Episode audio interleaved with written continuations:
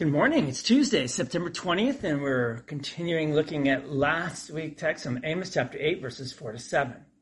So the harm we do to others will, will visit us in some form, probably more intense and violent than ever, or even the harm that we have done. It is a law of nature, of, of justice and, and of God. Shaking someone up or, or down may produce an earthquake in our own lives. We will will have, have done it to, to ourselves. God has warned us. We scoff at, at his laws at our own peril. Darkening someone else's light or glory or, or good name will result in an eclipse of our own good fortunes. Ignoring another's thirst for love, attention, help, etc., will involve us in an even more severe drought pious hypocrisy and greed, what, what, what fools others and exploits them, will ultimately cause us, you and me, more harm than it will ever cause them. Evil prospers for a time, but, but in the long run, we suffer the consequences of, of what we sow. The time to repent, the time to relent, and the time to reform is now. Always now.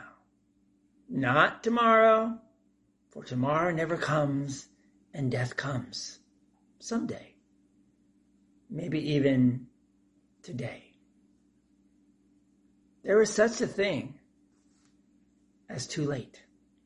The, the, the Lord is not fooled by external piety, religious practice, and observance without eternal authenticity observing the externals of religion in order to be seen as, as a respectable citizen and neighbor is the highest or the height of hypocrisy.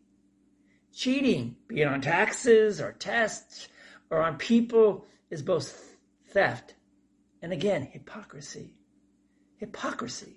The word hypocrite comes from a term in Greek theater, originally meaning answerer, eventually meaning actor. Greek theater theater in the beginning would have, have a chorus of singers and answerer, one who would respond to what was being sung. There was not a lot of movement on, on the stage, just simply dialogue, like, like a radio show before TV. As the genre developed, especially Greek tragedy, the, the answerer became more than one person. Then, then, then they took over the most of the, the dialogue and, and the, the chorus was used more or less as an interlude, connecting, if you will, the dots. The answerers still spoke from scripts, but added more emotion and movement to their parts. Became more real life, even though they were acting, and the word hypocrite came to mean actor. Over time, the word was used to refer to people who lived their real lives as though they were actors in a play. They were not real selves, even though they appeared to be. They were acting, if you will, a pre written role, trying uh, their best to appear authentic and creditable. Even today, we judge an actor's performance on the basis of how real he or she seemed to be, even though we knew he or she was acting or pretending. Jesus used the term hypocrite for religiously observant, externally pious people. He saw right through them and knew they were pretending to be something and someone. Excuse me, that they were not.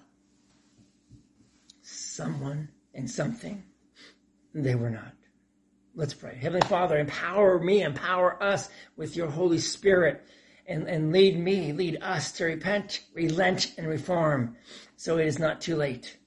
Forgive me and, and us for all the times that I and we have pretend to be something that we are not. Amen. How, how about you? Are you a hypocrite, an actor? Pretending to be something and someone that you're not? Think about that. Talk about that with someone. Talk about that with God. Hey, we'll see you all tomorrow. Have a blessed day.